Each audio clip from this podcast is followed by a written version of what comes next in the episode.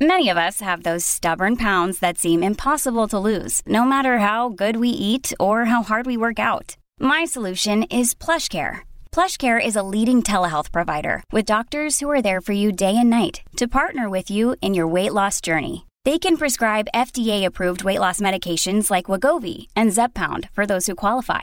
Plus, they accept most insurance plans. To get started, visit plushcare.com slash weight loss. That's plushcare.com slash weight loss. Cavalry Audio. I'm Clint Emerson, and welcome to Season two of Can You Survive This Podcast, where the interview is just as dangerous as the scenarios I put my guests through. From hostage situations to natural disasters, carjackings, active shooters, and more, if you're looking for the skills necessary to survive these situations, then this is the show for you.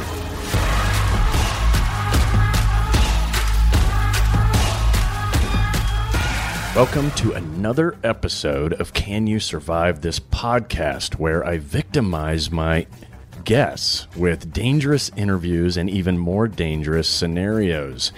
So the producer sent me the target package. Let me check out and see who we've got today. Oh, this one's a heavy package. This one's like, and I'm not talking about the one between your legs. Okay, so don't you guys out there start thinking that. Uh, this package is thick. Oh, and girthy. Look at this thing. Okay, so let's read about this guest. All right. Chris Tanto Paronto, right? Father, husband, seventy-fifth Ranger, G R S, author of The Ranger Way, The Patriot's Creed, thirteen hours. Whoa, what a little bio there, and he's accomplished a lot in a short period of time. On top of that, I'm seeing here that he's got several degrees, to include a master's. Uh, and it looks like he was enlisted and then went to the dark side as an officer. Chris Tanto Paronto, welcome to the show. Tanto, how are you doing? Good, brother. I, I hope my wife heard all that because she's laughing right now. She's going, really? Really, man? Yeah. yeah you, you wrote your own bio there, didn't you, honey? That's what she's going to say to me. Yeah, yeah. No, these guys are really good at pulling everything off uh, off that off the dark web because we know you hang out there a lot, right? It's it's the only place to be in the dark web, on the dark side, the dark web. And you said pulling and girth and longness. I mean, we, we're throwing all those all those yeah, words in no, there, I'm, man. I, you know, I, I haven't taken a shower with you yet, but I'm just I'm just guessing here, I'm just guessing. Yeah, but no, thank you for coming on. I appreciate your time. And, uh, you know, I couldn't think of a better guest to have on this show than someone who's actually survived uh, a nightmare, right? I mean, they say thirteen hours, but I mean, it was it was probably a little longer than that, right? Well, yeah, it, it well, a few hours, a few hours longer. Um, yeah. I, but yeah, I call it a nightmare and, and call it, and, and you know, you, you, you've been in the, you know what I'm talking about. You, you've been with the teams, you've, you've done your own share of, Sure of stuff out there. Um, but, you know, it, it's, I guess it's just how you look at it. I enjoyed it. I was having a blast. I was having fun. Um, you know, being left behind's no fun, but, you know, kind of that's why we do the things we do. You know, we, we sign up for it, and I had, a, and I, and I had a great team. I mean, that helped yeah. a bunch. If it was just me, maybe my mind would be, God, that sucked. But when I had a team that I could rely on there, it, it made it fun. It did. It made it amazing, an amazing experience. Um, um, But yeah, there, there are some nightmarish aspects about it. But when you work with the U S government, especially politicians in D C, yeah, you're going to run into that. And you know it just as well as I do. Right. And for those that don't maybe know, which it'd be crazy if they didn't, and I know that you've talked about this uh, Benghazi several times. So give the Cliff Notes version for those that this, if this is our first time to hear about Benghazi, what happened in your role. You know, give us a quick little, ver- that version you've probably said a thousand times. I'm sorry to make you say it again. It's not a problem, and it keeps the memories of Ron and Bub alive as well. Right, I agree. Which we'll dig into them too. But uh, I was with, like you said, G R S, Global Response Staff. That's the security operatives or agents or whatever the cool guy word you want to use, officers of the Central Intelligence Agency. And we were in Libya at that time, just doing what we usually do, which is protection, surveillance, counter surveillance, low profile protection, very low vis. Uh, and then also doing um, uh, you getting the layouts and the atmospherics of the city, which we would pass on daily.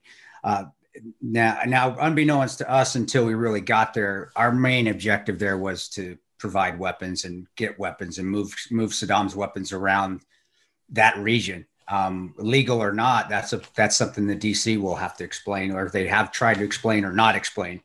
Uh, but uh, when we were there that evening, it was uh, an attack on the U S consulate. We were at the annex, which is about three quarters of a mile away from the consulate. It was attacked. Uh, we responded to the attack. There were six of us, tremendous team. We had uh, two Navy SEALs, three Marines, and myself as the, this is the Lone Ranger. Man, I was Tonto and the Lone Ranger at the same time. How about that? I didn't know. um, That's pretty cool, actually.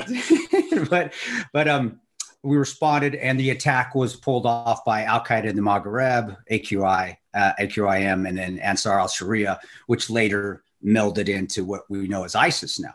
Um, mm-hmm. And um, yeah, it, it, it was uh, it was just a thirteen hours of, and it wasn't continual. I th- any firefight where you're at it continually, there's it's just like a boxing match. There's punches and there's lulls, and there's punches and there's lulls, right. And that's what it was. It was, but we had five distinct separate firefights that night. The last one we were, I, we didn't have the ability to counter it. It was with mortars. Um, you know, if we would have got the air support we asked for, I think we wouldn't have got mortared that evening. But the last attack, I think they were more inclined to like, hey, we're not going to try to get anybody, which is what they were initially trying to do, is just take somebody, trying to get a prisoner, a high value target, which the ambassador, Chris Stevens, was. And uh, he was a huge target for him. When they found out that they were losing too many bodies, and they just couldn't get that person, steal that person, use them as propaganda. Primarily the amb- ambassador who they were trying to get, they brought in the big guns, which we couldn't defend. And they yeah. dropped eight, eighty-one millimeter mortars on us, which killed Ron and Bub and severely injured Dave Ubben, who was the U S State Department security officer, and Mark Osgeist, who was the Marine that was with us there. And then Um, then we were able to finally get out of there with the help of, and for those that don't know it, it, it never came out in the movie. We didn't put it this way. Um, but it's in Trey Gowdy's Select Committee report. Um, that's where I found out about it. I didn't even know these guys, but these guys, the militia that came to came to help us, that I had to throw the little jumbo sign up to, they were Omar Gaddafi's, uh, Omar Gaddafi loyalists that, that came and rescued us and actually took thought? out the mortar team. I know, isn't it ironic, isn't it? That's why we were there to overthrow Gaddafi, yet we were saved by Omar Gaddafi. Um, How much money were they paid? Oh, uh, and they, you know, they were, I, I, I know they were paid a lot. Ton. Oh yeah. And, yeah. And, but they also, you know, they also took out that mortar team for us, which why we didn't keep getting hit. Why, and I, I, I didn't know it that night at the time. All I was like, God, thank God those mortars are stopped, because we wouldn't have been able to do anything else. They could have just, they could have just turned our, our compound into dust if they just, if they had wanted to, because they were fire for effect. They were right on target. Man. And, um, And then we got out and uh, got out of Benghazi and went to Tripoli and did our little uh, two hours of shower and eat. And then we got on a plane, flew to Germany. And then I did my normal two months home. And then I went back out, and the rest of us did, except for Oz. We re- went back out to Lebanon and Yemen, respectively, uh, where we, and we, uh, mm-hmm. and then after about six, seven months of just seeing the, the story bastardized, seeing it manipulated, seeing it utilized for political purposes, seeing it being a call to conspiracy.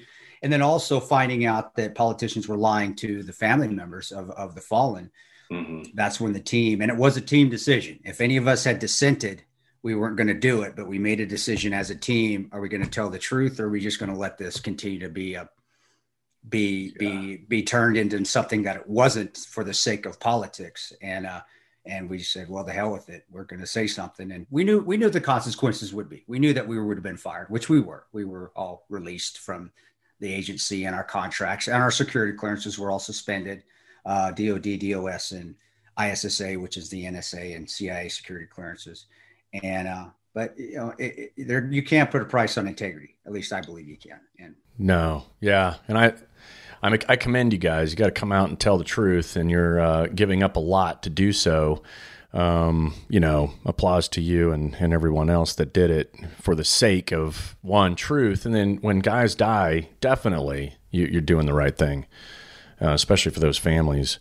Um, you know, I've got some questions that are pretty pointed about it. Now, the accurate mortar fire, you know, and of course I only know hearsay, but I'm curious, was it, you know, I'll back up a second. So for those of you that don't know, when an embassy or a consulate goes into country, Uh, they're there to show the flag, diplomacy, and what they do from time to time is they hire locals. You can be landscaping, it could be service providers of varying degrees, and those service providers have access. Um, and that access, uh, you know, uh, can be is obviously for good uh, because we economically want to give back to the country that we are sitting on. Um, and then, but sometimes these service providers can be bad guys and we don't know it. So I heard because that because of the accuracy of the mortar fire that sir, maybe some of the landscaping service providers you guys had witnessed, you you saw them meet, but literally walking the line and taking measurements, right? It was it was actually the security element, the guys that, that did him out right when we got back from the concert, got on the annex. The movie shows guys leaving. And I I, I even said, I said, where the fuck are you guys going? Because I saw him taking off and I'm on the radio like, hey, we just we just lost our fucking security force, man. We just lost everybody. We're the and, and I wasn't shocked more because we hadn't properly vetted them. And when we worked at other bases, whether it be Coast or Kandahar, Afghanistan, They, I think we had it got we got it down right working with the indigenous, working with the locals there because we had a rapport with like the Kandahar Security Force, the Coast Security Force, even yeah. Kabul. We had a rapport with the with the uh, uh, with the Afghani National Army who helped us protect parts of of Kabul as well.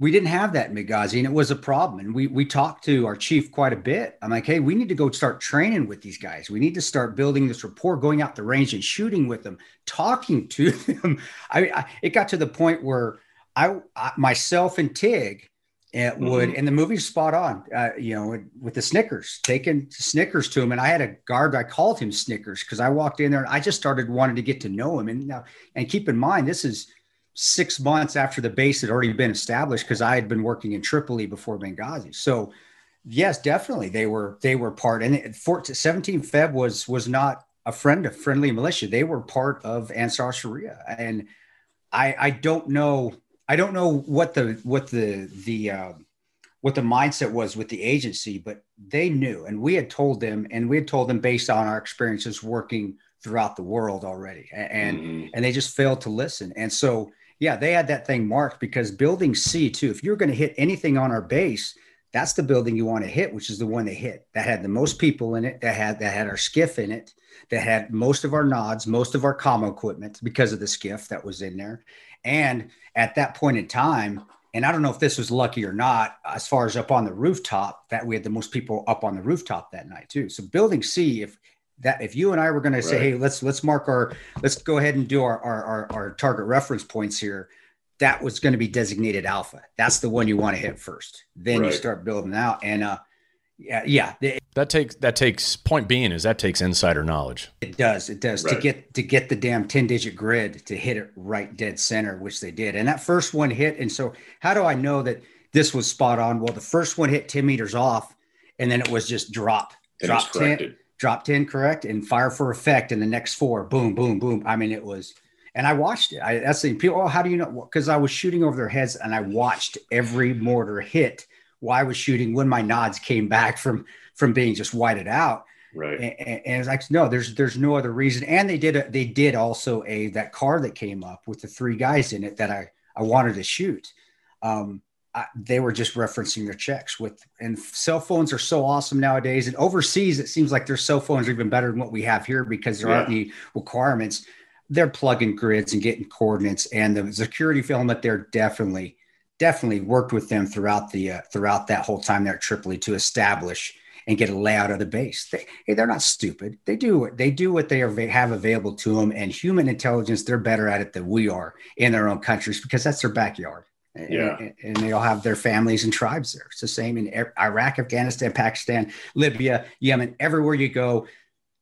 They got the human intelligence gathering down and they use it to their advantage. And that was a, that that was pointed right there. D C didn't understand it, though.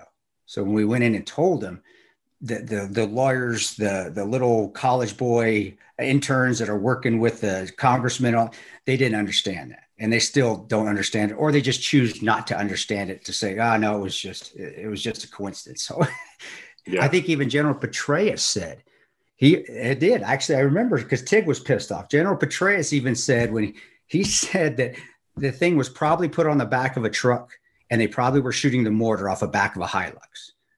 I'm like, General, you need to, you need to get your Ranger tab pulled off for that shit. That's just, are you kidding? Are you, how did you get through Ranger school with that sort of mindset? You can't do right. that. Yeah. So yeah, brother, it, it, it was definitely locked on fire for effect. They had that grid down and they had the right building and they, they tagged it and they, and they caused a lot wow. of damage. Yeah. Um, Now, Ambassador Stevens, right? There was a lot of rumors going around on how he died and whether he was actually captured short-term, long-term, tortured, cram- shit crammed up his ass. Remember all the stuff that went around? I mean, it was insane. So what was it? It was smoke inhalation at the end of the day? What we saw, and we had tried to find him. We found Sean. I should say we. Jack, Jack found Sean, Jack and Dave Ubben. Dave was the one security officer that he did an excellent job until he about lost his arm and leg. Um But they had found him, and uh, and Tyrone was in there looking for him as well. Brother, I remember going in there myself because we were taking turns. The movie showed Jack and Tyrone because they did the most turns in there. But mm-hmm. each of us took turns going in there because you had to play Marco Polo to find your way back out of it. So it wasn't oh, like yeah. you could uh, – so it was like run in. And I remember my turn when I first did, I wasn't ready. I I, I I've been around fire before, but not – like that with diesel smoke and in that enclosed area. And I remember if like I ran through the double doors and I just hit a wall and it just was like, wow, my body, I wasn't expecting, it was like that force field of heat and smoke. And I, I wasn't ready for it. And I'm wearing shorts too, which probably didn't help, but I, I hit that and I was like, holy shit, that's, that's a, like a pizza oven. I thought in my head, that's what I equated it to. And I went, okay, get in there. And I took a breath, held it. I ran in and you're just feeling around and, and, we got as far back as we could, but we couldn't get back to his, the safe room, which really was his bedroom. It was back in that area. Mm-hmm. Um, Sean had managed to crawl into the hallway, which is why we were able to find and just, you know, feel around and grab Sean, Sean out. But the ambassador, from what I remember, and, and I, we initially thought, yeah, he was out. That's why we, granted, we made that decision to get back to our compound when it was going to get overrun. Um, But, and we, we really felt bad about it because I felt like we'd left him, his body. But then we got word of what happened. And we had friends around the U S consulate there. We had locals that were, you know, you, you make friends. You live on the economy. You start to make friends with people. And actually the guy, the picture of him pulling it out is a little, little, little buddy we had there that found yeah. him and yanked him out. And yeah, he was dead of smoke inhalation. Um, I did look at his body. The, the movie showed it briefly, and it was right where they brought his body, and it was in a in a in a bag. I remember unzipping his body because that's what I wanted to look at. Being a Ranger and and remembering our lineage from Black Hawk Down with Randy Shug- uh, with Randy Shugart and Gary Gordon, um, I wanted to make sure that he wasn't desecrated. I wanted to make sure that he wasn't wasn't like drugged through the streets because that that's hammered into us when we go through Ranger N D O C. It's like, hey, yeah. there will not be another Somalia. Let's learn from Somalia and what happened. And so I remember I unzipped the bag and he, yeah, he, his face looked fine. Didn't look like it was scratched up. Hair was fine. Um, he was dead. Of course, he still had some black soot on his face. I didn't, uh, you know, I, maybe I should have, I didn't look at his genitals. So I don't know. I, I don't think from my appearance, looking at how he looked, it didn't look like they could cut off his balls. Like the report said, yeah. But without me looking right at him, I'll say ninety-nine percent sure they didn't, but yeah, you can only be one hundred percent sure if you look right at him. But I, I don't feel he was desecrated. He is, he was died of smoke inhalation. Locals pulled him out when the fighting moved to our compound and the fire had died down that they mm-hmm. were able to get in there. And our uh, and Tig, I think, can even corroborate that as well because he looked at his body as well and didn't. And he said, "I didn't see any." Tig can't. Tig can't. What did I say? Maybe he can't. He can corroborate it because he looked at his body as well. We didn't see any desecration, but the genitalia cutoffs, which you know they were, they shoved a shoved a knife off Gaddafi's butt. I mean, to, to say that's out of the realm of possibility, no, it's not. It's possible, but yeah. I I didn't see it. I didn't see anything bloody or down right. in that area that, yeah, would, yeah. that would have alerted me to that.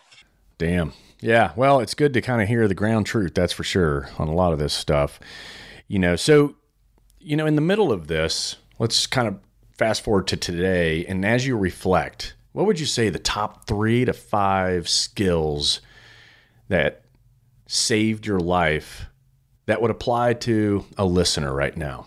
Uh, medical, huge first, you know, getting tourniquets, tourniquets, tourniquets, tourniquets. Uh, even though I hated Ron, he was our medic. I, I didn't hate Ron, but I hated Ron for what he would always do.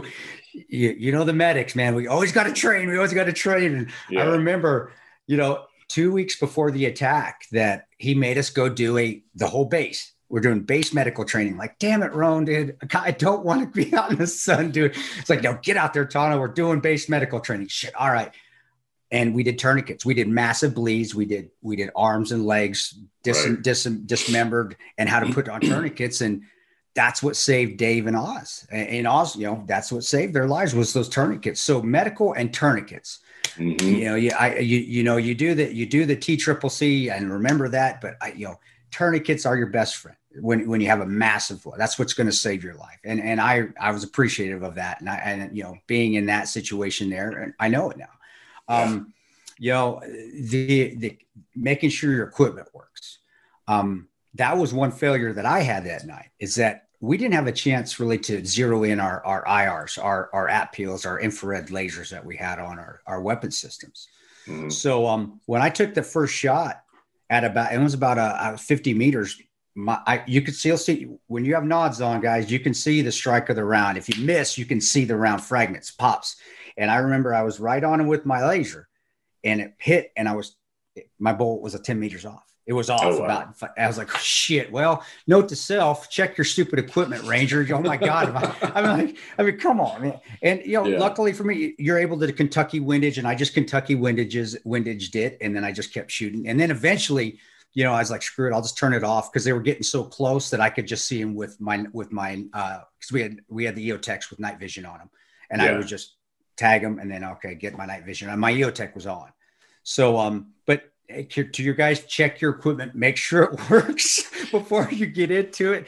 And and that's a, you know, and that's, that, that's coming from somebody that had been already deploying for ten, eleven years, I, ten years at that point. And mm-hmm. I still, you know, I, I got lazy. I took stuff for ground. I'll be honest with you. I got, I got lazy and we didn't have a range to do it. So it really didn't have an easy place to go. We had to drive out in the desert to do it, but I relied on my equipment and, uh, uh, and it didn't fail me. I failed it. Uh, but in the meantime, though, luckily, because of doing this for a long period of time and and being around, uh, knowing how to handle my weapon system and being able to adjust fire, I was able to to adjust fire and make the hits. Um, but that is a note to self. And that's a note to people. Make sure your equipment works. People go out and buy these great guns, great knives, great everything. But then when they get to have to employ them, I see them when it ranges, training ranges, they don't know how to employ them or they don't mm. know how to use them. And, and, uh, you always got to know your equipment. So that's huge, you know, and, and that's from a, that's from a, that's from a season. I wouldn't even call myself seasoned at that point. That's a rookie mistake that, that somebody shouldn't make that I made. Um, yeah. And, and last, but not least, also be in shape, fitness, man. Holy shit. You got to have fitness. It doesn't matter if it's a quick hit, uh quick hit altercation, which I was in, in Iraq and Afghanistan, just quick, quick little things. Or a long period of time, your adrenaline, and you know as good as I do, just for, I mean, I see your training videos on Instagram, I've seen the stuff you do, your adrenaline spikes and your breathing and everything goes up. And if you're not, if you're not fit, you will get taxed. Even if the fight lasts for, you know, what's a boxing round, three minutes, oh, a U F C yeah. fight, three minutes. That's hell. Yeah. And that's, I mean, that's, that's what you have to be ready for, that three minute fast pace. And then if it keeps going, you'll settle into a flow, which Benghazi kept going. So we're able to kind of, you know, it's that first, f- first mile sprinting your ass off, you're going to die. But if you just hold on that first mile, it's going to even out. That's, I learned that's Ranger Indoc. That's, that's going, okay, we, we got through it. Now we're fine. What's well, the same thing, but you got to be in shape to handle that. And yeah. fitness is huge. And you can think clearly because your brain's not feeling like it's going to explode because you're breathing, you're controlling it, and you're able to manage the adrenaline better. Um, the fight or flight responses because you're in shape, because you can go and settle mm-hmm. down.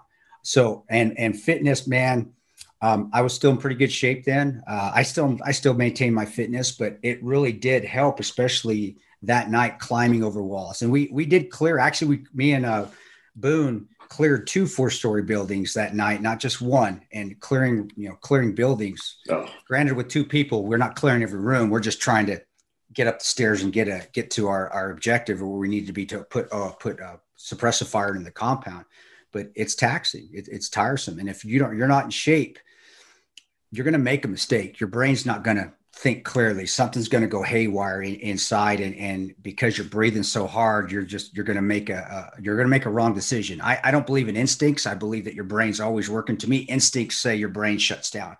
I don't believe that. I believe your brain is always firing, but you have to give your, your brain the best chance for success to think of the right thing to do or remember whatever that habit forming movement is. And if you're out of shape, yeah, you're setting yourself up for failure. So fitness was, fitness was huge. And I was very lucky that, that I was in good shape, but even a guy in good shape, I, I was wearing out. I was wearing right. out and I was on adrenaline, a lot of that just to get me through it until I was able to eat the Snicker bars.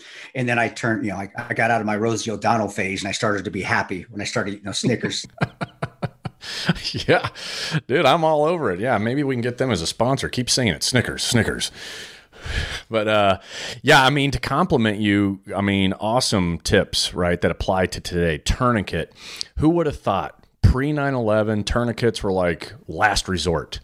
Then we get into combat, and now they are first resort. It's the first thing you do for any kind of extremity, massive bleeder. And there's a rule that comes with this that everyone should know, and that is go high or die. You want to put that tourniquet on as high up the extremity as possible, regardless of where the bleeding is occurring, and then crank it down until the bleeding stops. Do you, I mean, you agree? Or you, I agree. And, yeah. you know, that, that's a, that was a hard habit to break because when we first were in, I know I, I'm not dating you. I know we're both the same age, so I'm not saying yeah, we're yeah. old. I'm just saying. But, you know, when we first went in, it was two inch. It was it, that was a hard habit for us old heads to break, that right. two inch rule or the two fingers above.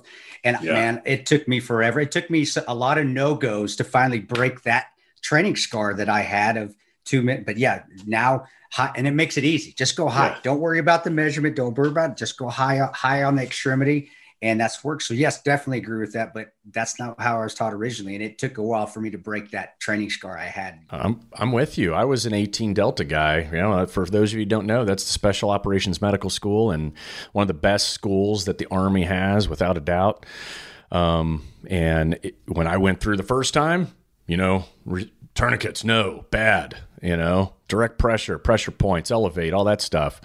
Um, and then in the middle of all the nightmares that we all went through, you know, all of a sudden it's, oh no, we're using these damn things because it was proven time and time again. You could put a tourniquet on for ninety-six hours and there wasn't any tissue damage. There was no nerve damage, no vessel damage. Everything's good to go. So for those of you out there, make sure you got a tourniquet in your car, your purse, your backpack, whatever you got going on. All right. You, you will not go wrong having one. Equipment. Um, yeah, you bring up a great point, which follows a saying that haunts us our entire career. You take care of your equipment, and your equipment will take care of you. Right? Still kicking myself. I, yeah. I'm glad I can. I'm glad I lived through and I can talk about it. But it was, it was a, it was a shoot the ramen over here, and it was a Homer Simpson. Right when I did Homer Simpson, dope. Oh, what the hell? I am. Oh, yeah. You lazy. You cussing myself out. And. And it's just not the guns either. It's it's all your equipment. I got yeah. people coming in with holsters that aren't right. Guy, people that come in where their slings are way off. And if you're going to use it and carry it, then make sure you know how to use it and it functions for you. Not because it functions for me, it may not work for you. Right. No, that's a great point. And then training goes along with all of that. Knowing your gear and how to use it, especially know how to use it in the dark. You know, blindfold yourself and make sure you know how to use it in the dark. So that's survival radios, anything you got in your house. You know, it's a fun game to play with the family, but just make sure you know how to palpate that equipment and know where the buttons and features are uh, in order to get yourself through whatever that emergency is. And then fitness, man, I've put this in every single one of my books. And it's the reason, the reason why I do is what you nailed is that being able to survive a crisis starts with human performance. You have to be in shape. You've got to be able to not just pick yourself up off the ground, but pick a loved one up as well, or a friend or a stranger. Um, man, great points, and I think they all apply today, and I don't think people uh, concentrate enough on the basics because what we're talking about is basic, right? It's it's one oh one stuff. Um God, such good stuff, valuable input. Is there anything else, you know, from that experience now that you've had time to really think about a lot, talk about a lot? I, I, I do. I, you know, I, you know, I, I always throw my faith in there, but really, you know, and I always say, hey, you just always have faith. Hey, faith increases your luck. Don't look at it. Oh, this is going to last forever. Just look at the next minute. Let's get to that. Look to the next five minutes. Let's get through that. Let's go to the next ten minutes. Let's beat that. It's it's uh, where people find hopelessness. And I was so blessed again to ha- have that happen after experiencing ten years of, right. of learning in those environments and being lucky enough that I was, I came home, but being, you know, okay, what did I do wrong? What did I do right? That when that happened, the ability to just take a step back and, and just say, okay, don't worry about when it's going to end, because you can get a feeling of hopelessness with that comes on, man, are we going to be left here? Cause we didn't know if anybody was coming.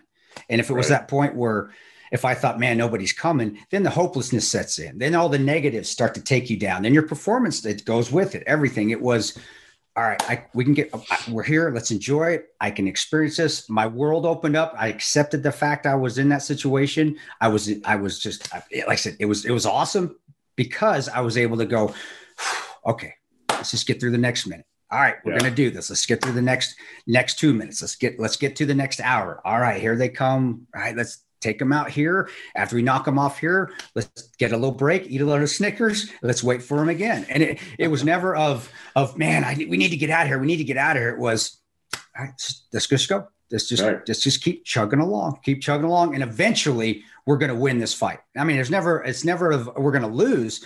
It's just, I'm not going to say when I'm going to win, but mm-hmm. we're going to win it. But we're going to keep freaking plodding along until we do. I think that that comes from the special operations community and all the vetting stuff we go through. Right. You know, it, it, you don't know if you're going to make it. And, and that's one thing with either RIP and Ranger School. And I know they do that with, with, with the BUDS, and they do it with Raiders and, or, or Force Recon, whatever they're calling themselves now. It's that S F, it's the same thing. They don't tell you you made it or not. It's just, okay, do your best. Did I, am I doing well? Yeah. Keep going. Am I doing well? You you don't need to know. What are you worried about? You're doing well. Just keep fucking going. It is. And it was that, that training leading up that just, okay, let's just get to the next day. Let's just get to the next hour. Let's just get to the next minute. Let's win this next minute. Let's win this next five minutes. Let's win this next ten minutes. That kept me going that night. And the rest of the guys, because all of us were special ops guys. So I, Tig, Tig and Oz were infantry guys. That's fine. Hey, but they got the same mindset of the Marine infantry. But all of us also were in our forties. All of us had been multiple deployments. So every one of us had that mindset of let's just watch each other's backs and just keep moving forward. And that's what we did. And until eventually it was, shit, somebody's coming for us. So it was almost a shock. Like, right. oh my, hey, we might get out of here. Yeah. And that just pumps you up even more. And then like, oh God, we are going to get out of here. And then you just get the more motivation. It's like running a race and you start at the beginning. I love running races, starting at the beginning and starting to reel people in, starting to catch them. It motivates yeah. me because you're, you're just like, all right, got this one, got this one. It's the same thing that night. And so I would tell people in a bad situation, accept the fact you're in that situation, accept the fact that that situation is where you're supposed to be, and just relax, open your mind, take it all in, and just continue to do things you need to, to either stay alive, keep a loved one alive, or bring it to a close, but don't ever expect it. It's going to end at this time, because when it doesn't, or if it doesn't, your morale will drop like that. You're like, holy shit, I was ready for it to end. It didn't. Now what do I do? And then you got to reset your own OODA loop. So you're setting yourself up for failure right there. Yeah. So, it, and that, that comes from the community and working yeah. with guys like yourself that had that same mindset of, let's just get through it, man. Let's enjoy this shit. Embrace the suck. Let's get through it. And yeah. we're going to win. We're going to win, but I don't know when, but we're going to win eventually. yeah. Well, like they say in the medical world, all bleeding eventually stops. That is true. It eventually stops, whether it's somebody doing it for you or you just bleed out, but it does end. Yeah. Deltas are some sick motherfuckers, I tell you what. Yeah, we try. We try. Um, no, that's that's all great input, and I agree, man. I mean, I know in BUDS for us, and that's where it begins, is in training of the of getting used to being let down, right? I mean, because as soon as you get used to it, then all of a sudden there is no more letdowns. You're like, ah, whatever, man. I don't care. You can beat me all day long. Yeah. Oh, man. Yeah. I tell you stories at Ranger School, but we the I, infantry officers that would come through Ranger School hated Bat Boys. They hated us because we were already used to sucking. If you're a, when you're a tabless, a tabless bitch at Ranger Battalion, you are not shit. It's the worst. It's worse than RIP and Ranger School because you are the shit. You're shit on a stick every right. day there, and they beat the hell out you there. So when we get to Ranger School, it's like, oh my gosh, this is awesome, and because you know we're just it's just normal beatdowns. It's not anything. I mean, we, we're not eating and sleeping, but big deal. We don't eat and sleep when we're at the unit anyway. Yeah. And, um, and, uh, and when guys, when the I R B C officers would come in, the R Is would start smoking us, and all us bat boys would just be, "Arr, yeah, arr, ha, bring it on, yeah, ha, come on!" And the R O B C officers, all those officers, would be like basic officers, just they would just be, "Shut up! They're gonna stop! Just shut up! Quit egging them on!" And we're like, "You motherfuckers, shut your mouths! They're gonna smoke us whether you like it or not, or how well we do. That's what they yeah. do. So just enjoy it." And that made it fun. I, I that's why Ranger School, Ranger School wasn't fun, but it made parts of it enjoyable because of the other bat boys. And that's how we learned. It was whatever. It's uh, like you said, that's a great word. Hashtag whatever. Whatever. Right. You can do it to me. It, it's not going to change a thing. No. Nah. Yeah. Everything takes its course.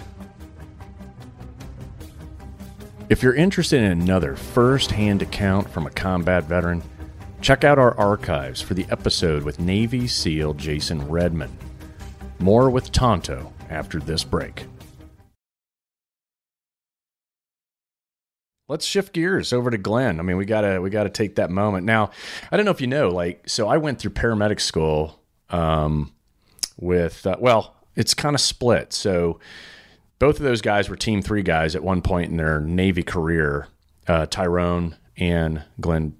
So I went through paramedic school with Tyrone. I was a new guy, and he was like this, you know, good-looking Greek god that had been around the block already several times, and it was super cool. Like, as a new guy, he treated me pretty good, considering the rest of the guys had been around the block and experienced, but they let me know every day that I didn't have my trident yet. You know what I mean? Oh, yeah.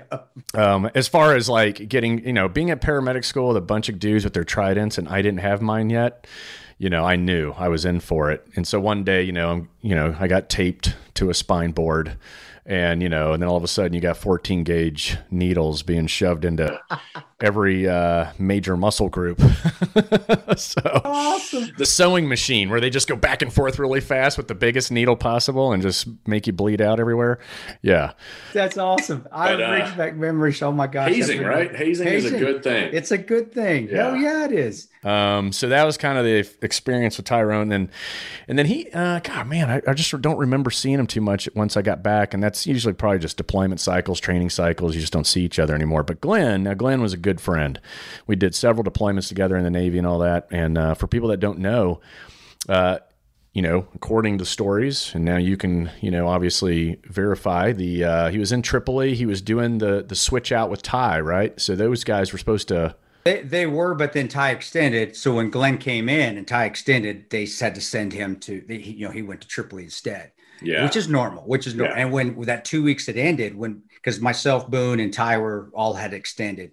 When we were, yeah, when we were supposed to head out, they would have brought him in as a replacement for, for Ty's slot, and then brought two guys over from the yeah. States to replace us. So, so yes, yeah, but he had been to Tripoli before. We'd worked together before. That's why he went back to Tripoli to wait to get back to Benghazi. So yeah, no, you're correct. And, and yeah, uh, okay. I know I probably gave up a way too much information.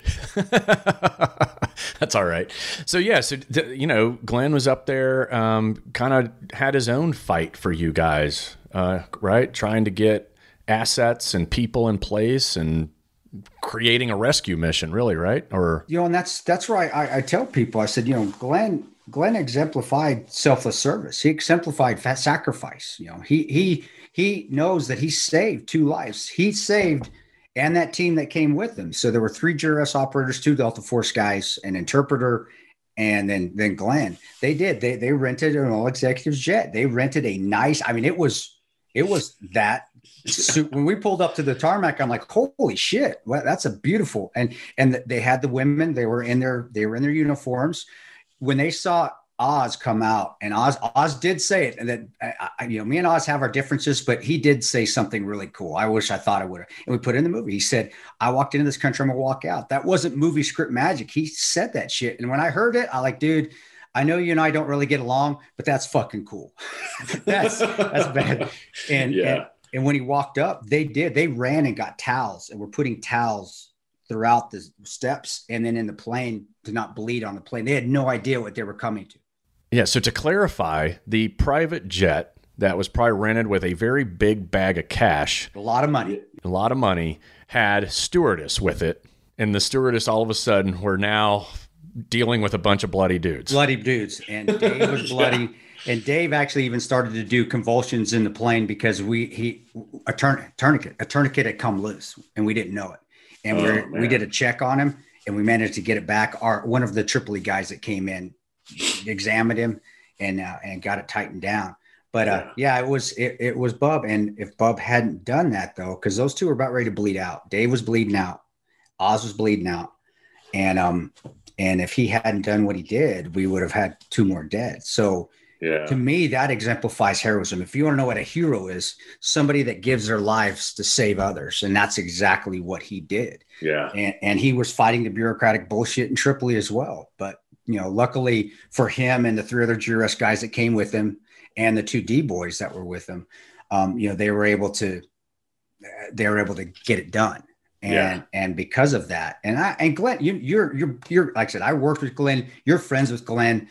You're good friends with Glenn. You know that he wasn't going to take no for an answer. That's not his way. I worked with him in Tripoli. He doesn't, he doesn't take no. It's like, dude, right. And him and Ron, he knew Ron was there. He knew Jack was there. And there was no way in hell he wasn't going to find a way. And the other guys were the same way. We're going to get over there and help him. And he saved lives, man. And that's heroism. That's that's a hero right there. And, and people yeah. need to remember that for, forever, because I, I I don't know why he hasn't got the gold medal. Congressional gold medal yet. I, I mean, the people that get medals in D C the, for doing lesser things, Roan and him did so much to save lives. Roan was bandaging up my arm, running around, giving me water, making sure I was hydrated, then go back up to the roof to fight. Then he'd run back down, go around, make sure everybody was hydrated, make sure all our, all our boo-boos are bandaged up. Then he'd go back up the roof and fight. Incredible. I mean, it was just, it was yeah. just unbelievable. And, and, and so, yeah, yeah. That's, le- yeah, that is extreme leadership right there. I mean, geez, so awesome. So they end up on the roof together. Uh, and, I, and if I got it right, I mean, Glenn just showed up, right? He had just gotten there. He had just gotten there. Uh, I remember. Yeah. And, and again, the movie, I, I, it didn't portray Glenn as well uh, correctly as far as his, it got the one-liners in there. Yeah. But, yeah. but, but Toby, who played him, was Glenn doesn't Glenn isn't the hey knocked it I dare you to knock this battery off my shoulder Robert Conrad sort of. Glenn's a funny guy, right? Um, right. So, uh, but he looks like Glenn though a little bit. Yeah, no, he's, they're, he's both. The actor looked. I was like, damn, that does kind of look like uh, Glenn Doherty right there. No, he does. And Glenn's a Glenn's a CrossFitter, so he's a little freaking fullback, man. Yeah, yeah, he was. But I remember they came in. And as they were coming in, I looked down and I saw him and I did. I said, hey, guys, better late than fucking never. Welcome to the party. That's, I appreciate you. And um, yeah. I saw them all walk from my building and all of them except Glenn. Every one of them walked into building C. And Glenn is the only one that went up to the rooftop. Damn. And and that to me, dude, he's the bravest. He, they all knew what we were what we were into. Yeah. And and they can say, oh no, well, we we all we all were gonna check in what was going on. No bullshit.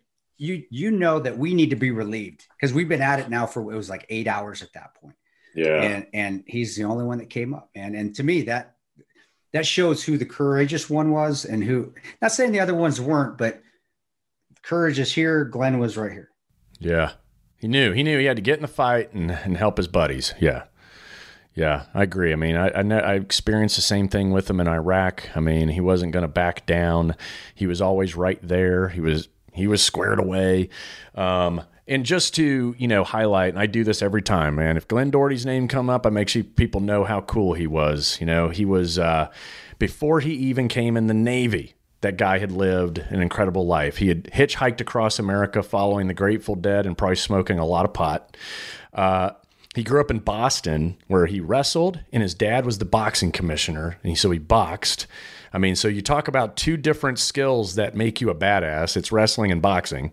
And he was great at all those. Um, he made his way up to Alaska, worked on one of those freaking dangerous ass fishing boats. Then he comes down the coastline, ends up at a, around a damn campfire on a beach in L A. And there's two team guys, two SEALs. They're like, hey man, you should, uh, you should join the Navy.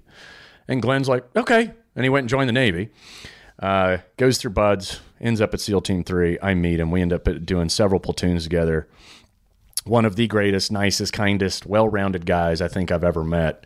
Um, and I say it all the time. He could talk about cheese and wine, but also the velocity of bullets and explosives.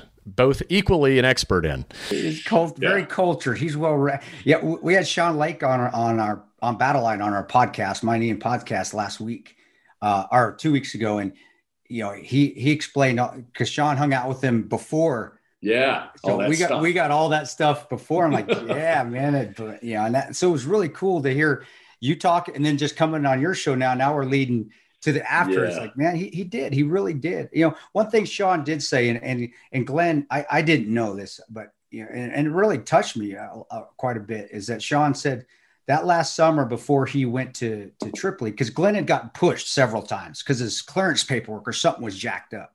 Right. So he was. That's why he kept getting back and forth to Benghazi, Tripoli. But he said Glenn kind of knew at that because he just said it was weird. Glenn never asked me to take him to the airport, but he asked me to take him to the airport this time. Glenn lived a great life, lived a, a free, but he said he even lived even freer, freer that summer than ever. And he always was just talking to me like he thought this was his trip, like he knew. And you know, I, and whether that's a downer or upper, I, I don't, I don't know. I, I don't, yeah. I don't say. But it still is to hear that. It still touches even more so, makes a story and what happened that night even more special and heartbreaking as well. But it's mm-hmm. special. It was because it's like, dude, the dude, the dude knew something was not right, yet he still got on that fucking plane. Yeah. And went, and went that, that's amazing to me. For some of you to have that gut feeling like, man, I may not get out of here. Okay. But I'm still going to get on that plane and get there. Yeah. Wow. I mean, yeah, I, I, I, I, wow. I know it's it's odd. And at the lunch, I had lunch with him before months before this this trip. He knew he was going, um, and had lunch with him. And for me, he was just like, "Yeah, I think this is my last one. I'm not. I don't think I want to do this anymore." And and and and honestly, I, I'd been talking him out. I'm like, I don't know why you do that, right? I mean, like, I, I get it. There's a thrill, but you get you know the inner workings of, you know, being you get make great money, but at the end of the day, the support and even the job sometimes isn't really, you know, yeah. So, um, yeah, Glenn, great guy, great memories. And, uh, anytime we can highlight these guys, everyone should, you should always talk about these guys. That's all they would want is tell good, funny stories. Even the perverted ones, if you got some, they would, uh, they wouldn't have it any other way. You know, I wish I had some on Ron out of all of us there. And people have looked at me in shock sometimes. I said, Ron was probably the most straight-laced out of the whole team there. And I get guys that work with Ron that look at me and go like, what? Are you sure that was the right Ron? yeah. yeah, actually, yeah. Ron was the one that kept me from – there was another team guy that was an assistant team leader that came in that was uh, – he was – I'm sorry. He was a jackass. And he right. was trying to force guys to do things that, that we don't normally do, trying to get him people to do tactics that he wanted us to do. It's like, dude, you're with seasoned guys here. Let them do what they all want to do. What works for them. Right. And I, I remember getting in his face, and Ron is the one that said, hey, Tom, come on, man. Get, get, come on. You just get back to your room, dude. You don't need to get any of this. He's the one that really saved me from, well, I lost my clearance anyway, but I wouldn't have lost, I would have lost it then. And, you know, he, he was always good. He was always the guy I could walk in and say something to. And it's like, he was like the dad. It's like, yeah, hey man, yeah. man I, I, can, I need to talk to you about this. And he would always talk me off the ledge. And I, I, I again, that's why I was just amazed at those two, because they, they really were doing things for us that were helping us prepare for that night before, before that night even happened, without us right. even knowing. And that's, Not to me, knowing, that's yeah. just amazing. That is cool. So cool. Um, now let's kind of, you know, we'll skip forward to the, the Hollywood experience, of course, you know, that's always the guy who played you. I like that, that dude. I don't know his name. What's, what's his name? Pablo Schreiber. Great guy. Yeah. What a, I've seen him in several movies, and I'm not good at like actors' names. I just know their face and go, I like that guy. Um, yeah. So I think he did a good job probably portraying you, right? I mean, it seems that way just getting to know you. He, he did. He's I, out of all of us. And I'm not, I, I know I'm biased. I think he got, was the most accurate out of yeah. all of us. But that being said, we spent the most time together too, before the movie. We're, we talked all the time. He'd come to the house. I would fly up to New Jersey and hang out, you know, we, and it wasn't like, hey, I'm hanging out with the Hollywood. It was, hey, I want him to be accurate. And he took the, anybody that takes their craft seriously, I admire. Yeah. I don't care what it is. I don't care if I agree with your craft or not. If you put the time in to do it correctly and go one hundred ten percent, I respect that. And he did.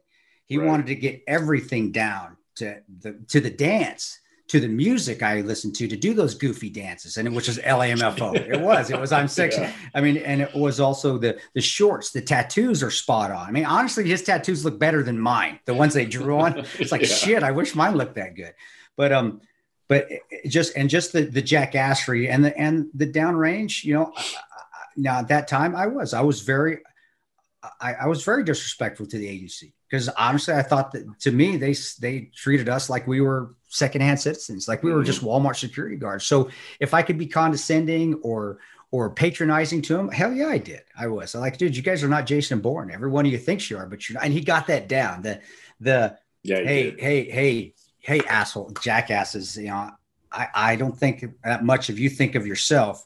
But also, when the shit hits the fan, I'll, I'm gonna I'm gonna work. I'm gonna protect you. I'm gonna make sure yeah. you're okay. And still I, gonna do your job. Yes, yeah. and uh, I I think you got it right. And and yeah, he, he did an excellent job. And and this even the weapons manipulation was spot on. The shorts, you know, um, uh, the the only thing he didn't, I, I had a Mickey Mouse shirt on that night, I, and we just couldn't put that in the movie. I actually had a, a Disneyland, the standard Disneyland Mickey Mouse shirt.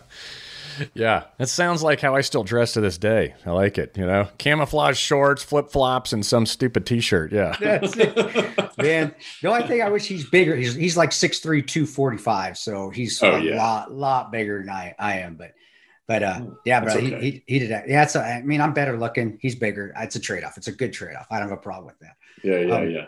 But uh, yeah, and the rest of the actors did a great job too, getting to know their their doppelgangers. And to this day, Jack and John Krasinski, they look, if you put them side by side, they look damn near identical. And right. Jack, Jack is that boy next door, good father, good family. And, you know, and also all the family, family problems that we all had and all the things we're going through. All of us were having babies or new kids. Tig just had twins. Jack was just having a new baby. I had a two-year-old daughter, you know, Ron just had a baby, he had baby Kai. No, so and, sad. Yeah. So, yeah. So, um, no, it, it was really good. They did an excellent job portraying and getting all our mannerisms down and personalities down correctly.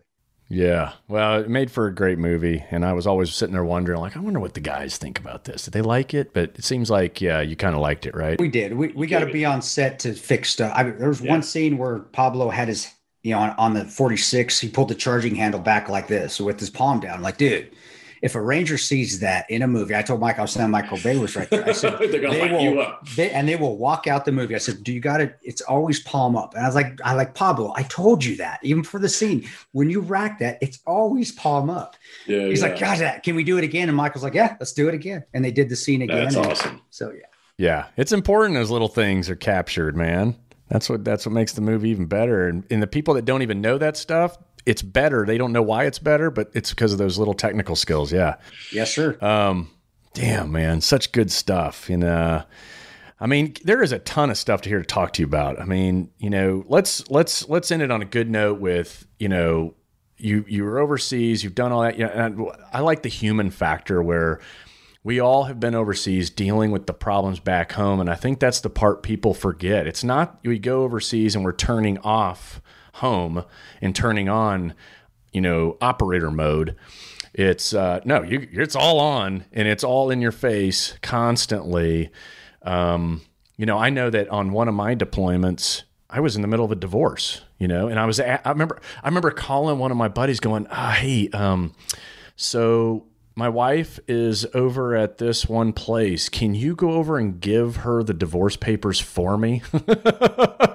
And so he was like, you really want me to go give your wife divorce papers while you're over there? I'm like, yeah, yeah, just, just go over and just hand them to her. And, uh, and I know, I know it's uncomfortable, but just hand it off and say, hey, see you later. You know? And so, I mean, it was, uh, it was horrible, and she still gives me hell to this day, but it had to be done.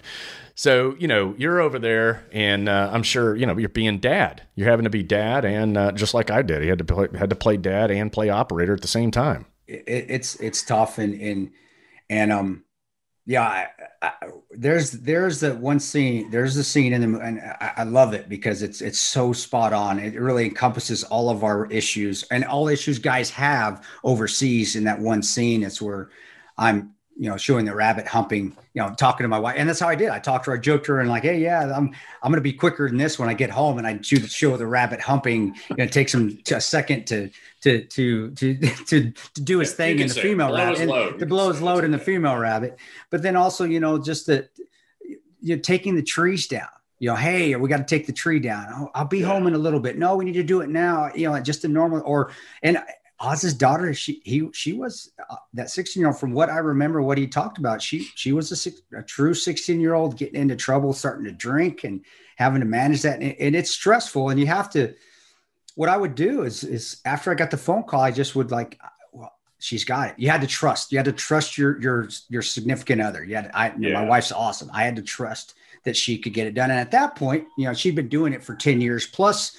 The eight years I was in the military, you know, we got married, and the next week I was at Ranger School. We never had a, we never had a honeymoon. Yeah, my honeymoon, was, yeah, my honeymoon was dang, was Fort Benning, Georgia, by myself. Yeah. So, um, so I, at that point, I was confident whatever she could handle, she could handle it. But, but it was, it was tough, especially with my two-year-old daughter. My six, my my son at that point, you know, Christian, um, uh, he was uh, Christian was um, daughter's twelve. He was six at the time, and uh. It was just trying to be, trying to be that good dad and, and trying to still be part of their lives, even though I was been gone for damn near seventy-five percent of it, you know, yeah. and, and it hits you home, and you have to, you have to get off the phone and not be like, God dang, I'm missing another Halloween. I'm missing another Christmas. I'm missing a birthday. I missed both their birthdays on that, yeah. on that deployment. It's like, okay, I, I'm here with the guys. As soon as I hang up the phone, okay, let's refocus back on what I got to do here. Right. Or, and normally what I would do if we didn't have an op, I'd, I'd go to the gym. I, we had a little prison gym there. The movie portrays it actually spot on. That's what it looked like. I'd, I'd go work out because that kept my mind off something else. Then, yeah. Then where if you can go down a rabbit hole where if you're like, man, I just need to be home. I need to be home. Where I need to be home. Well, you can't work like that. I, I don't know how you operated going through divorce. My brain would be completely worried about something else. And you know, as good as I do, you have to have your focus on the job, or not just you're going to die, but you may cause your buddy to die. And that's even worse. That's like, so it was, it was turning that, that off, turning that, as soon as I hung up the phone, turning that family off, knowing that she's got it.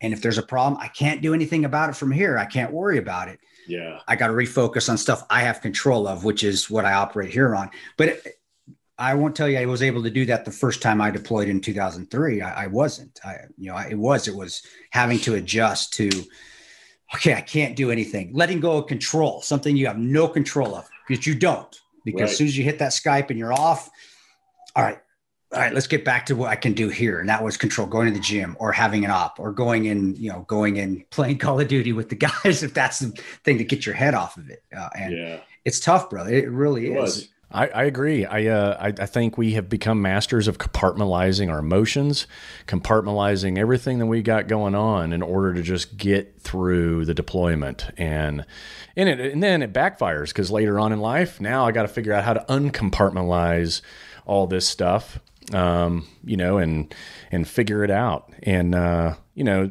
therapy. You know, you, for us, when you get to like a tier one command, sometimes you got to like do some debriefs with therapists. And so, or, or, or I went to NICO, right? I was admitted to Walter Reed for thirty days straight. And all you're doing is talking to shrinks every day and, and doing medical appointments. But in that you learn like, okay, there's, there's, there's, there's the three buckets, right? There's the bucket of control, right? There's things you can control, things you cannot control, and things that you can influence positively. And so if you can't take a problem in your life, and you you just have to realize it's going to go in one of three buckets. And then once it's in the bucket, then you go, okay, I'm good there, right? At least temporarily, until it pops out of the bucket and you're back to going, okay, which bucket does this go in again? So, yeah, it's, uh, it was, uh, yeah, it's, it's, I'm still, I'm still trying to figure it out. It's all, it's all, t- but that's what we do. Yeah. I mean, that's, and, you know, I admitted myself into, uh, into the V A hospital here. Just to, I did in my, I, I mean, I got, I got to go talk to somebody. I got to get in here, and I, you know, yeah. I, I, and that's what I did. And so there's no shame in it. I tell guys, dude, that's the only way you're going to be able to get through it. Right. You got to talk to somebody. Now, now I'm, I, I'm, I'm in a good place where, you know, my wife can talk to my wife about things now. So I have that, that outlet. Um, but as a contractor, it was even hard, hard. Cause we didn't get that debrief time. It was, you're on a plane, you're civilian, you're flying on a plane, you're there, you fly on a plane, you go home, you're in D C maybe for a day to give your dip passport back and do a little debrief, and then you're back home. And so it did, it took me about thirty days to feel like I was yeah. back home. And, right. and my wife got it. She actually understood it. She, she was like, she, she goes, she would even tell me, man, during those days, I just stayed away from you for at least two weeks. Yeah. Um, my kids caught the brunt of that, though, because they didn't understand that. My, my two oldest. And mm-hmm. I still feel bad as a bad dad because I did, I, I was angry. And when I come home, it'd be two weeks of just anger or, you know, just, just angst or, or stress. And they just wanted to play and they just wanted to be loud. They wanted to be kids, what kids do. And it was like, you guys can't do that. Your dad's going to freak out. Your dad's going to, you just got to stop doing that. And it took me a while to get that under control. But my kids suffered, my two, and I, I feel bad about that because my five-year-old now, he's I get to do everything I didn't get to do with my my sixteen and my twelve-year-old or my my twelve-year-old, yeah. and um, and so as a dad, you know, I, I I'm not going to tell you guys that you won't feel regret. Guys that are going out and want to do this, you you might feel a little regret down the road. You're going to have to live with it, but it's it's the catch twenty-two. If yeah. I if I didn't do that, well, now I'm going to be, I'm going to, I was, I'm going to regret not doing the job I did. So it's like, you got, you just going to, you're going to have to sacrifice. Everybody sacrifices, whether you're in combat or not, you're going to sacrifice something. And just like you said, with the three buckets, that's sacrifice right there. Whatever yeah. bucket it goes into, you're still sacrificing something. Hell yeah, you are. And it's, uh, for me, I had to always go, okay, if I'm doing this for the greater good, right? The belief that I am, every, everything I do overseas is for the greater good of not just, not just America and the United States, it's for the greater good of the globe. Then I'm good with whatever it is that I've got to play catch up on later. I really am, you know, and it, it, it and you got to talk yourself, you know, like all that self-talk, right? Okay. Okay. You know, this is for the greater good. This is for, this is for, you know, so good prevails over evil. And you keep telling yourself that, and you know it's true because there's no other reason why I would be doing or anybody would be doing it, you know? And uh, and ultimately, that's connected ultimately to your family is the point, right? You're, you're actually still doing something for your family. It's just kind of a, a fucked up way. That's, you're right. You're, yeah, you're right. Yeah. That's how you rationalize it, doing something bigger than yourself. But I, I, I'm glad, and, and we all wanted the guy, wanted Michael to get this in the movies when Ron and Jack were up on the rooftop talking. And, you know, as his, he was right, like we, we always said, warriors aren't, warriors aren't trained to retire. That's a great line. That's a great, because it's the truth. We're not, and yeah. it's, but then with Ron saying, and he, and we all believe this at this point, um, you know, when we first started doing it, going overseas, the global war on terror, Afghan, you know, in the early two thousands, it was something bigger. By that point there, all of us had been doing it for so long. We realized, wait a second, this isn't really yeah. what we were doing it for in the beginning. Now it's for control. Now it's to overthrow dictators. What the, what, the, what are we, now it's to destabilize nations. And I remember Rowan saying and saying, man, that something bigger's gone. And mm.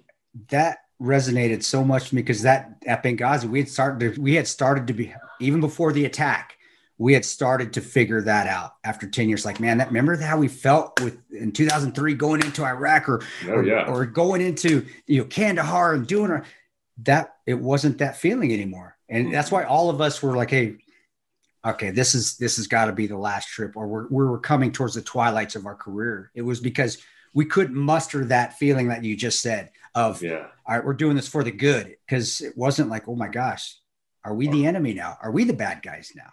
And mm, operators yeah. are intelligent guys. They're, we're not a bunch of knuckle draggers, even though we like to portray ourselves as that. Operators are like, and all of us there were like, man, I, I, I don't know. This isn't the same as when we first started doing this. And I, I'm not sure this is the right thing we're doing because we really did screw up Libya. Libya was way better off before we got in. So you know, I, I love what you because you were spot on, but um, yeah. that's why I think a lot of us were coming, okay, we're, we're, we're done. I think we're done with this. I probably would have done a few more trips just because it's hard to get that. It was fun. I enjoyed it. Yeah. But I wasn't doing it for the same reasons that I was started with in oh three. Yeah. I, I, I can totally see that. Definitely had my waves of, uh, wait, what, what are we doing again? What's this whole policing the world shit? Exactly. I don't want to be a police of the world. Fuck that.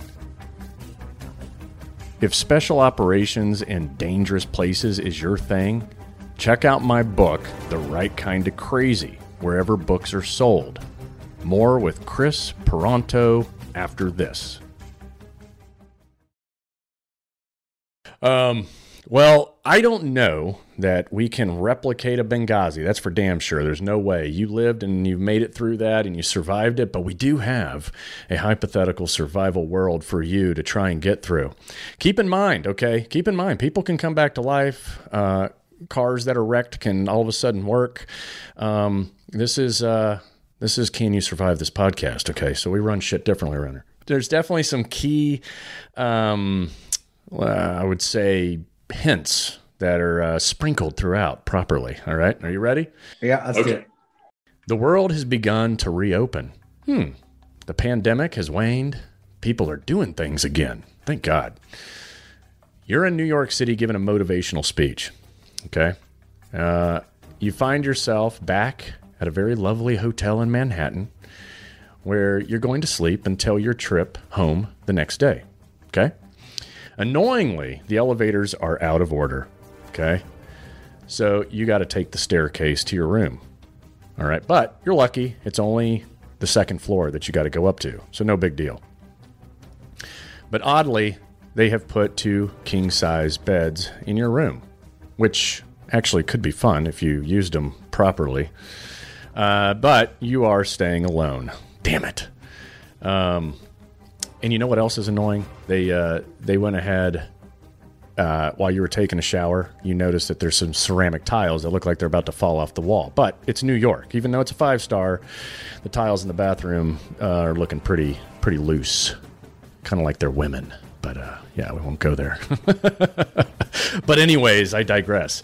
Um, as you get to the second floor, you look back down at the lobby, right? It's one of those where you come out your hotel room and you kind of see down into the lobby and everything.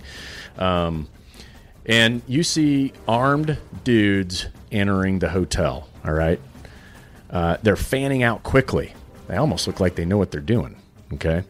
Do you, A, leap over the railing, okay?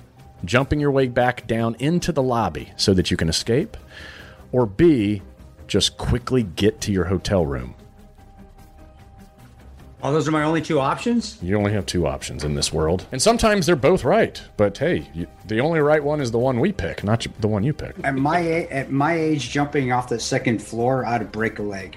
I'd be, I'd, be, I'd be out of the fight, so I, I got to get to my motel room. Just about my, maybe you asked me when I'm twenty, yeah, I'm jumping down and being Batman all yeah. over again. But at my age right now, I'd be out of the fight. I'm with you. My knees can't handle that shit anymore either. Okay. My knees would go. Like, that's a good answer. Since the gunmen are on their, are they, they are on their way up the stairs, jumping would likely cause injury and draw unnecessary attention to yourself, right? I mean, they haven't, they, they may not have even seen you yet, and all of a sudden you go jumping into action. Right.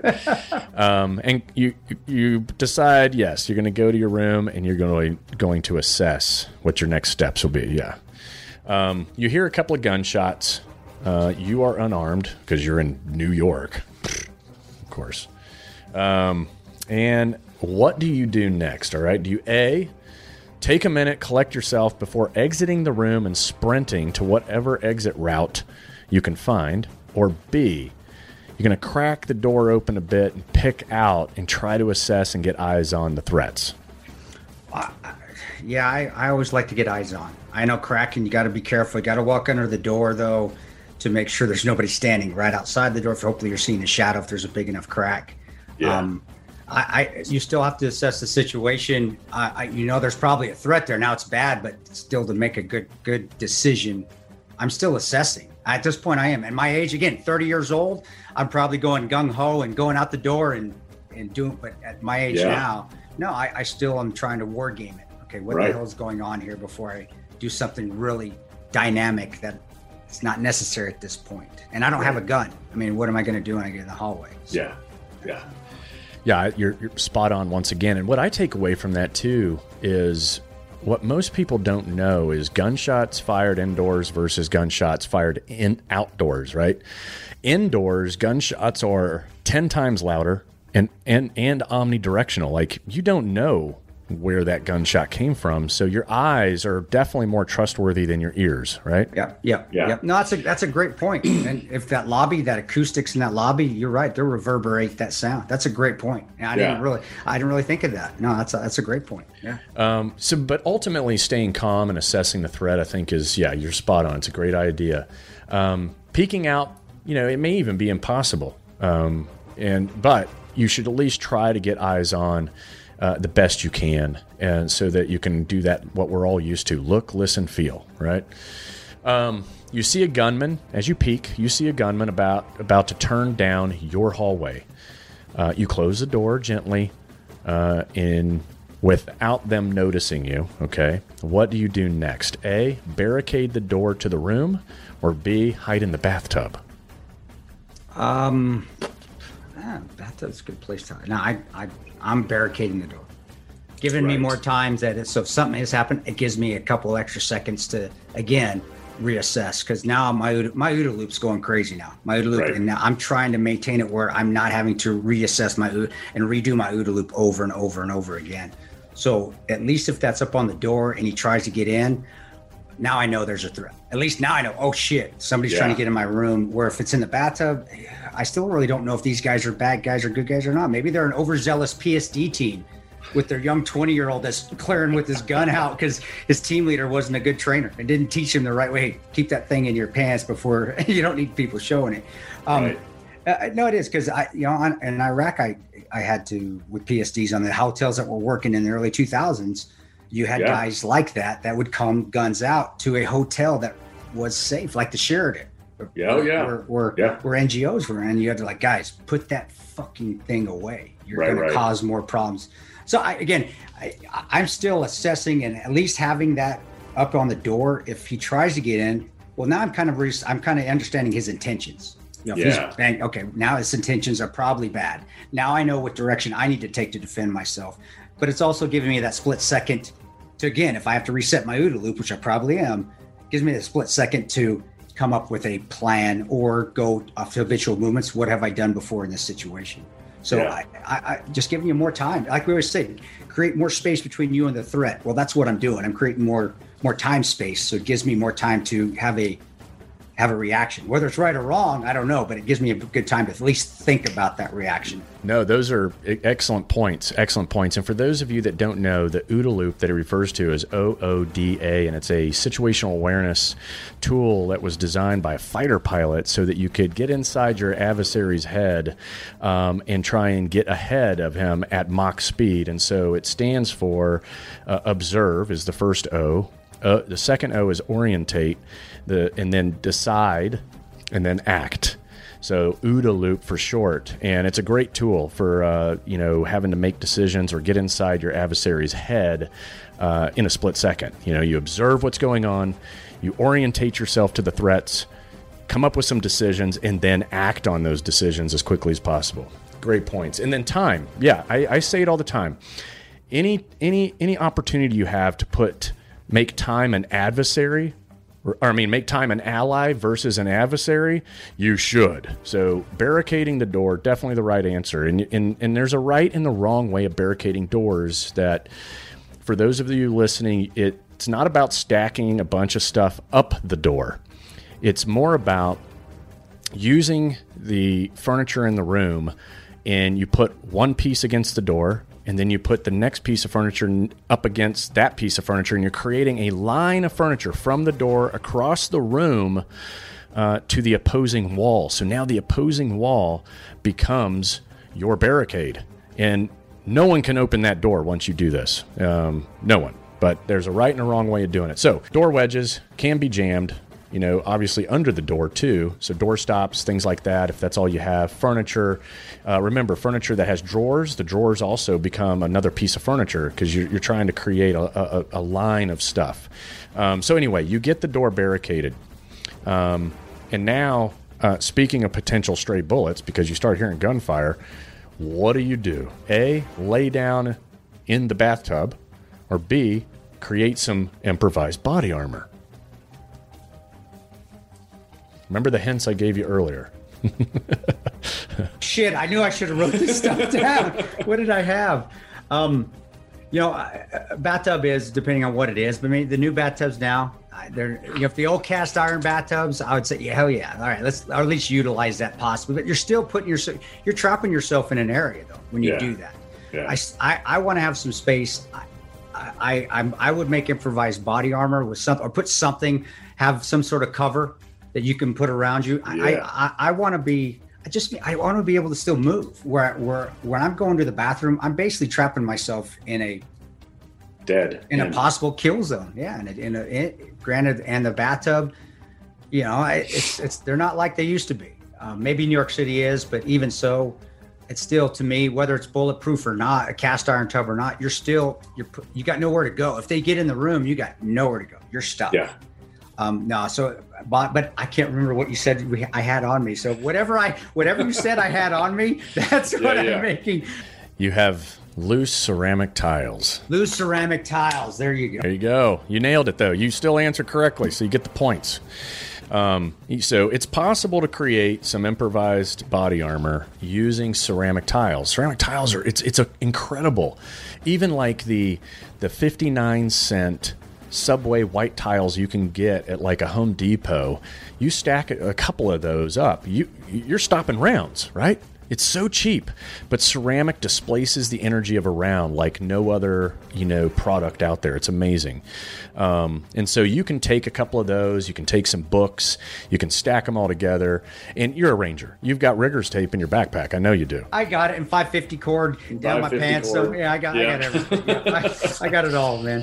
Yeah. So it, you know, point being is there's a lot of stuff around us, and you brought it up. Cover that can that can be used to stop bullets, and uh, you should identify these things ahead of time. Um, but, you know, that was a tough question, uh, but it gives us the opportunity to educate, which is always the goal. Um, so next, uh, do you hide in the closet? All right. Or B, create a rappelling harness to escape discreetly. I, I'm not, I, I don't, if it's rash, I'm not one that's going to hide. I think when you're hiding and you're hiding yourself um, yeah. on your own. Again, now, if you have a family, yeah, my family, we're getting a, we're getting somebody breaking in the house. Yes, I'm putting them in a closet, but I also have body armor in that closet. I'm putting in actual body armor, yeah. and then then I'm going to address the threat. But no, I, you still you cannot completely go on the defensive. You you still have mm-hmm. to regain that initiative, which is that OODA loop. You want to start having him reset his OODA loop, and you can't do that from the closet. Yeah. Um, so. Yeah, and you know, it's if you have, I'm only on the second floor, so I mean, I got two king size beds, so man, oh my gosh, just the sheets in itself, and you can do a quick little knot on those things, and you have yeah. that ability to escape. There you go. I, I mean, you've, you've got, you've, and I, I'm sure. So I know, and I think people don't think of that because they think of the movies and think, oh, that's a movie thing. No, it's it works. You can tie sheets together, and they're going to hold. It, it doesn't yeah. even if you just do a shit knot on them. They're going to hold for two stories, um, ten stories. Okay, no, probably that's probably not an option. Push but, it. but two stories, yeah. And I said yeah, that I did remember. The, I don't know why I remember the king size beds, but I did. I did. Yeah, there you go. Um, so you got a lot of you got a lot of sheets. You got a lot of lot of a lineal foot, lineal right. footage. You. So you know, ten, you know, if you just go with regular size king size sheet from from corner to corner, like diagonally, that's twelve feet. Twelve feet, and then. You know, we know that one story is roughly ten feet. So you're going to use a foot on each end of that king-size sheet for your knots. You got a foot. That's a lot to work with, you know, to create a basically the worst whammy knot in the world that no one can undo, right? And then once you put weight on that knot, no one's really going to be able to undo it. Um, so, you know, it's really about thinking outside the box and knowing that there's a lot of stuff that can rescue you around us every day, uh, sitting there on your desk, uh, on in your office, in your home, uh, when you're out buying groceries. We've got stuff around us all the time that can help get you, get yourself out of a bad situation. Um, so anyway, you, you create a Swiss seat with one sheet, and then you go ahead and create a line, um, uh, with the other sheets. Uh, so you've tied multiple sheets together to create the rope. You've got your Swiss seat around you, um, with your improvised body armor, your harness, and the rope attached to you. Do you A, hop out the window and get out of there, or B, you got to secure the rope? Oh, it, yeah, you got to secure the rope. Got her secured somewhere. Oh my God! And again, you got two. You got two king size beds. You're in New York City. Even the, and especially the old hotels, if you're ever there, they have the old beds with the legs. Some of them even have hard wooden legs. Some of their dressers, too. And if you, even yeah. if you're at the cheap hotels, because of people stealing stuff, they will actually bolt things down in the room. Yeah. I mean, even the T Vs, especially. So you, I, whatever you're at a newer hotel, older hotel, you got to secure. Yeah. I mean, you don't have to secure if you want to fall twenty-four feet, but I would secure it. Yeah. Good idea. It was a little bit of a trick question, but it brings up a point that under stress, you know, sometimes you, you forget the simplest things, right? It's uh, jump out the window and you, you fall and break a leg because, uh, well, I forgot to, I did all that work to create the rope. I built a harness. I got body armor on, and then I didn't tie it off. Um, so you never want to hop out the window without actually trying uh, to tie off the rope, you know, obviously. Okay.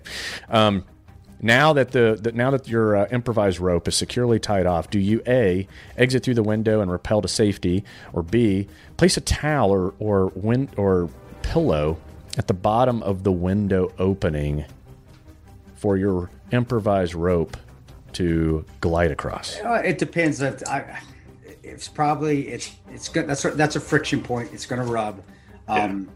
If it's metal, I, I, you know, whether regardless what is metal, wood, vinyl, whatever wood, it's still a friction point. Yeah. And having some of that extra padding will give you, you know, it's less likely of the, of the sheets or improvised rope to to to rip. And, and hey, who knows? You may need to use it again, or maybe first responders come and they, hey man, there's an access point if you need to get into my room, and they need to use it for something. So right. Uh, it's yeah, I, I would yeah. put a, a towel or something down, because of that friction. And it yeah. doesn't matter what it is. It doesn't, especially, and especially if it's steel, and especially if I had to break the window. Bingo. Yeah, right there. You broke that window. Because a lot of, a lot of hotels, to prevent the whole suicide thing, you, you've got to literally throw a chair through the window or something, and that glass could potentially cut your line, and you don't want that. Um, all right. Great answer. Obviously, you're on track. You've got, uh, yeah, you've gotten all the, all the questions right so far. Um, Okay, so now that you're on the ground, you're out of the building, do you A, ditch the rope and the improvised body armor and blend into the night, evading danger, or B, move from cover to cover around to the front of the building and assess the enemy's position? I already know what you're going to do. I, I no, I got to assess. I can't run away. Yeah. I know. I mean, honestly, I, I, I think that's a fifty. You know, Clint, if I, if I was teaching somebody, a new person, I would probably tell them that and say, hey, go get a first responder. Right. But I, I'm, I'll be honest, no, I would, I, I, whether it's wrong or not, I, I couldn't live with, yeah. live with myself. Um, be, so yeah, I, I would still assess. And the reason being is because maybe I still can help out. Now I don't have a gun. I'm not Batman. There is no such thing as Batman guys out there. There's not, I'm telling what? you right now, I, I, unless you're Batman, I'm Batman, but, um, I wish, yeah, but, um, assessing, just for assessing, so when first responders do come on station, you can give them as much information as possible, because that could save their lives as well. Right. And, and as we've also seen too, some first responders, depending on their department, don't get a ton of training. So them having as much information as possible will help them be successful. And you want to set them up for success as well. Um, so yeah, I, I would cover to cover, definitely, at least initially. Even if I was running away, I still would at least a few cover to cover before, like, yeah. oh shit, okay, diddy mouth, let's go. Not pump alarm. yeah. But, uh, but yeah, I, I, I couldn't. I, I would, I would assess. I, I would still try to stay far enough away, though, that I'm, they're not going to see me. Um, right. So it's, it's tough. It's tough. But you're in New York City too. There's a lot of, yeah. there's a lot of places to hide and duck, Dutch, duck, dodge, dive, duck. That's right. The the, the D's, the, all those D's. Um, well. You are, you're spot on once again. Both of these are right answers, and your experience and the situation really dictate. And I think you're right. You know, a very experienced Benghazi survivor, Ranger, C I A guy certainly is going to pick answer B, moving cover to cover, round to the front of the building, assess the enemy's position. Now, if you are just someone trying to just, you know, survive and live, then of course A, right? Just ditch the rope, ditch the body armor, and, you know, disappear into the night, and hopefully give some information to the right people. I I, I totally agree with you, man. Um, so you choose to go into, uh, you know, savage mode. And uh, as you get closer to the front of the building, you realize you are now standing behind an armed lookout. All right. He's a bad guy. He has no idea. So do you A, just, mm, do I really want to go down this path? And I'll just disappear into the shadows. It's not my problem anymore. I'm good to go. I'm still alive. Or B, elbow strike, elbow strike that fucker in the head and knock him out cold and take his weapon. I don't know if I'm strong enough to do an elbow strike in the head. I know a lot of guys are, but yeah, again, it's, it's and this isn't bravado. This is a tough guy thing. This isn't, yeah. it's not, it's, no, I, I, I couldn't live with myself, man. I, I would, if I, if I couldn't elbow strike him, get him down, I'm going to find a way to, to, to get him out of the fight take and, him to, out. and to take, and to acquire his weapon. Well, what would be your preferred method? Uh, with my little, my little ass, you know, actually an elbow strike to the back of the head with me would still, if you've ever been, guys, if you've ever been, even been little judo chopped in the back of your neck or the back of the head, you're going to flash. You're going to go out for, for a second, yeah, you know, for a split yeah. second. So I, I would, I think my elbow, that hit, have him go out for a split second and then just crank, rear naked, crank this shit down on him. Yeah. And it would, it would bring him down and crank it down. And, and, and that's one thing I am good at is, uh, and that's from, get into the clinch or some grappling moves, yeah, and choke them out. Come in, and, ch- and that's luckily, because when I was at Ranger, Ranger Battalion, very blessed, that was during the Gracie days. That's just when we thought the Gracies were the greatest things since sliced bread, and we did that over and over. Right, and right. Over. And we actually had the Gracies come and teach us, so that was ground fighting back in those days. And I, I'm, I'm, that's one of the things I am good at. I, I can strike, but guys, I'm not. I'm one hundred sixty pounds, um, but yeah, blasting in the back of the head. Something there here will yeah. always turn the lights out, even for a second. Give you the advantage. Yeah. It's cre- I think at a minimum, people need to know, hey, create pain, and then you can, you know, increase your distance, increase the survivability or separation. Um, and then for someone like you, though, and in this scenario, you neutralize the enemy, and uh, now you have his gun. Okay? So, last question. Do you, A, re-enter the building and take everyone out? Like fucking Rambo. Rambo went to Ranger School, right? Rambo was or, a Ranger, yeah, he was. or, or B, you disappear into the shadows, call the cops, and let them handle it. Bring on the death blossom. No, I wouldn't do that, dude. No, no, no. No, I, again, I, no, I, you got, you, you have the weapon. At least you've got a weapon out of the fight now. You have something yeah. to, to defend yourself with, but no, the you, you have to call for responders. You, and you need more people. Honestly, you need more people on your side. Or maybe yeah. I'll go and I start asking guys, are you a SEAL? You're a Ranger? Okay, come with me. Let's go. And, and we'll take it. There you but, go. Uh, no, no, I, yeah. I, I, I, no, in all seriousness, though, I, I, I don't care how good you are. More guns are generally, generally going to win, especially if you don't have a defensive position, which, I mean, I'm not going to start shooting at them and cause chaos from that. But if you don't have a position like we had, you know, a building, we were able to fight off more guys. Yeah, we, mm-hmm. but that was our fighting position. That was the rules. They were coming at us, so forth. It's, and that yeah. point, I still, they still don't know I'm there, correct? I've neutralized. They still don't know, yeah. know I'm there for, okay. Yeah. yeah, then no, I'm I'm I'm finding first responders. I think it's, um, you know, that's, the, there's no wrong out there, right? I mean, the reality, I think reality for an experienced person, they know that if I go into that lobby with my one gun by myself, and I know that all the bad guys are on the second floor from an elevated position that can look down on the lobby. It's a bad, that's a bad situation. But it, and, but you could do both. You can call nine one one. You can bring in the, the cavalry and join in. But the reality is, is there's the ego, the alpha male in us that would go, yeah, I'd go in and wipe everybody out. And you see, you see me, th- you see me yeah. still thinking that, going, God, yeah. I should. But but you're spot on, right? Because that's yeah. one of the reasons why we were able to. You know, six of us were able to handle the forces that came in because we were elevated. You had the position of, we had the position authority. Without they've got us. They've got us. And people also don't realize that after one gunshot goes, it's not like the movies per se where people stand and fight all the time. People start to scatter and yeah. run. So you shoot one guy, I'm going to get that guy. Most times, maybe you'll get a, a, a guy that's not trained and they'll freeze for a second. But if those guys have guns, I'm assuming they've been somewhat trained a little bit, mm-hmm. and they know either like we would hit the deck, find cover, get out of whatever line of fire you're in, or just just move and not just stand there and be a target. Or, but again, maybe I would have got lucky and shot one, and they all just stood there and froze, and then I can just yeah. take out ding, silhouettes. Ding, ding, ding, ding. But um, that's a tough one, man. I I, I still am kind of in the back of my head going, man, would I maybe should I have done? Should I have gone in there? But I, I, I still think the most common sense answer and the best answer is, yeah, you, you need you need backup. Yeah, yeah. Well, it's coming from a very seasoned guy, and Tanto, you certainly survived this podcast, so congratulations. I hope it, it wasn't too bad for you. And I... Uh, yeah, those are fun. That's I think awesome. You're sweating. You're getting a little glossy. I think you're sweating. I'm thinking myself, oh my gosh.